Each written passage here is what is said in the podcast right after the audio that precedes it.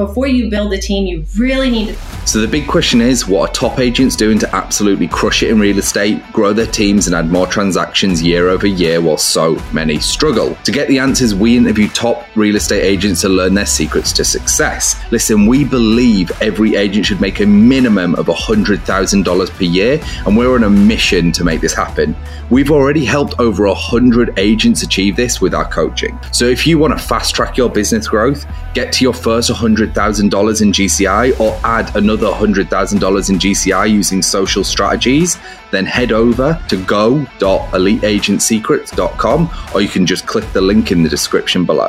Also, just make sure to follow us, hit that subscribe button, and if you get any value from this at all, please tell a friend and leave us a review. My name is Andrew Dunn. And my name is Peter Michael. Welcome to Elite Agent Secrets. I want to move you on to your second topic because we went so deep on the first. Now, this is a big one. Everyone listening, you're a solo agent, you want to grow a team, leverage your time. So, your second topic is about going from being an individual to being a team and, and taking market share. So, break down how you managed to achieve that. This is such hot topic in, in real estate. I think it will be for all of the foreseeable future. It's like there is a ton of top producers that listen to this. They do a ton of deals and they're like, I can't find anyone good. How do I hire?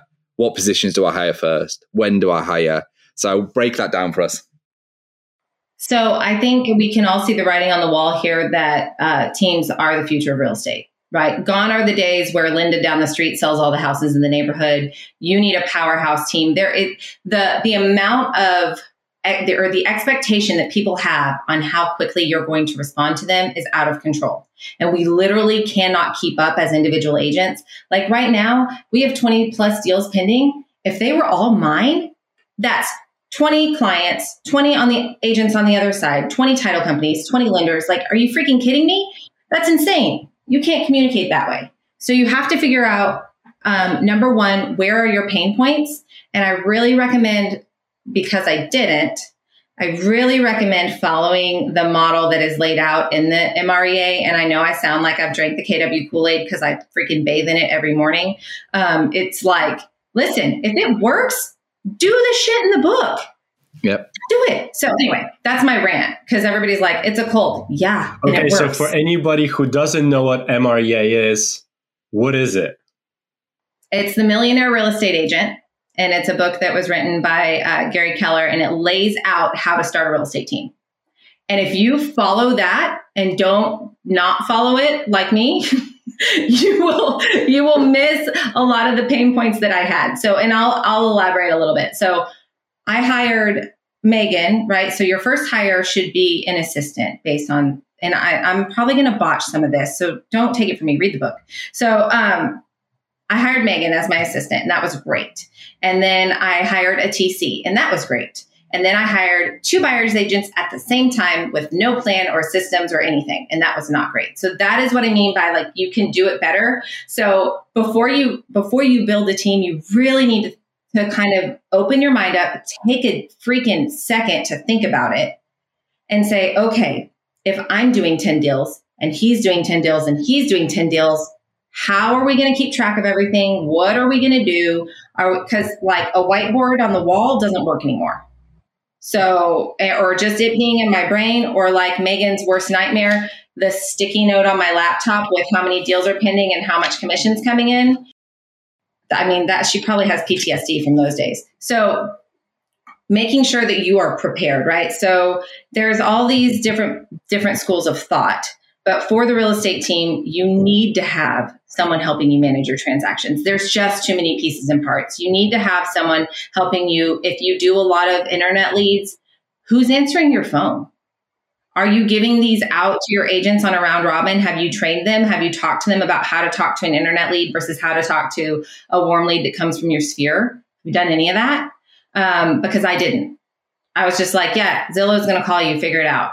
And they were like, oh, I'm a realtor. So making sure that you're actually having conversations around that. Like I, because for me, I'm like, I've been in sales my whole life. I sold Cutco knives door to door. I know how to close. I've worked from a script. I never even read the real estate scripts because I just know what to do. But not everyone has that background. So making sure you're taking the time if you're hiring someone who hasn't been selling since they could breathe, have a conversation with them and just see where they're at because I missed that part.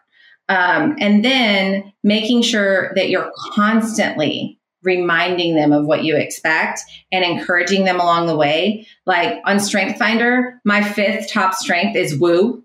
Like woo, like that's my fifth strength is that. And so I'm constantly wooing for my people. Like every morning we have our morning huddle, we do gratitude, we do shout outs, and we do announcements. And that's it in the morning huddle. And I might preach at them a little bit. Like yesterday was kind of like going to church and all that. And so, you know, making sure that you figure out what they need and give it to them. I like it. That's my God. Yeah. Your team meetings, I kind of want to be a fly on the wall, and then the other part of me going, but do I really want to be? I'm not sure if I could. I could put up with that level of like, oh, I just if it's like I just love you guys doing a great job, I'd be like, oh my god, sick bucket! Someone get me a fucking sick bucket. they they they need that, right? Like, and and I call us our little ragtag group because on paper it's like totally weird, right? Like we've got Brian, he's in his fifties. We've got Macy, she's twenty four. Her and her fiance are fixing to get married, and like it, they're awesome. And then we have Sam, who's like in his early 30s. We have Dawn, who's um, her husband's retired and they live kind of far away. And then we have Madeline, who's like my sweet, sweet little sweet Madeline, who I feel like I'm going to freak out sometimes. And so uh, we just roll with it. I love it. I mean, it's totally true. They obviously need it. I'm, do you know when you got like such, because like I'm the one that usually is like you. I'm like, you know, you go in, you'd be like, you're listening, you're doing a great job, or this is bad, da, da, da. You give your gratitude. But when, but then I think it's what what are those laws or languages? And it's like, do you do you actually like? You know, you said this is one thing. It wasn't important to anyone that's interested in real estate. You're talking about love languages, and you're like, I love gifting. I love that. If everyone hasn't looked, just go and have a look. It's kind of fun to figure out what your love languages are. Because mine's acts of service, right? And the reason I love this is like, so if someone like goes, I don't know, makes me a sandwich or something, or brings me like dinner or something like that, that for me is like the best thing ever like I'm like, that's so much better than getting a gift. Like it's so much better than getting a gift for me. And then that's the thing, you've got to understand where people are at. In a more serious note, it's like everyone in your team's different. And they're at different places. And we we discuss this all the time with team members. Two easy examples. Someone wants to sell, they're motivated by money.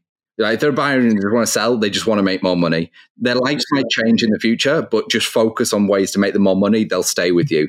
Then the other ones are people who might be TCs or whatever. And that might be because, okay, they like the paperwork, but they're more family orientated and they prefer time. So they don't want a pay rise. They want half a day off. They want half Wednesday off so they can go to their kids' soccer game. That's what they want. Yeah. So, in a more serious note, it's under, it is important to understand where people are at, where they want to go, because it, it's not about you, it's about them. And this yeah. is where I think people Absolutely. get it wrong. It's like they uh, almost push what their agenda on their team. Now, the team is to help you reach your goals, but it's also to help them reach theirs.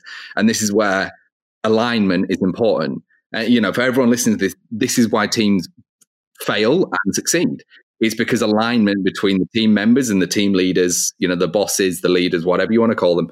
And it's like, is again another easy example of tc can they work from home because they've got young children? It's like yeah actually they could do just as good a job. So if they're doing their job they could 100% don't need to come into the office. Like some people yeah. are like no they've got to be in the office. It's like no they fucking don't. No they don't. No, you could have an amazing tc and they'll stay with you forever if they get to stay at home with their kids so they they can do all that stuff and they'll still do their job like you got to move away. It's all about know? the flexibility and meeting yeah. people where they are at and understanding. That's one, thing, that's one thing that's changed in the last couple of years through the whole pandemic and everything. Everyone's realized that we are actually much more flexible when we can be far more flexible. Um, I, I, think there's times and places for both, but I think ultimately there's um, there is definitely you know people need to start being a little bit more flexible um, there, or you've just just rolled in. Everyone who's listening on the podcast, by the way, you can check out the podcast on YouTube. It's just youtube.com, Elite Agent Secrets. Check us out because you're going to miss out on all of Ryan's gifts and stuff she's showing us. House hunting t shirts. That, that shirt's amazing.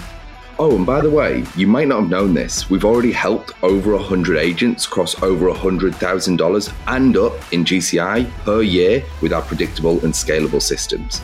So if you're interested in learning more about our courses and coaching to help you scale your business to six figures and beyond, head over to go.eliteagentsecrets.com.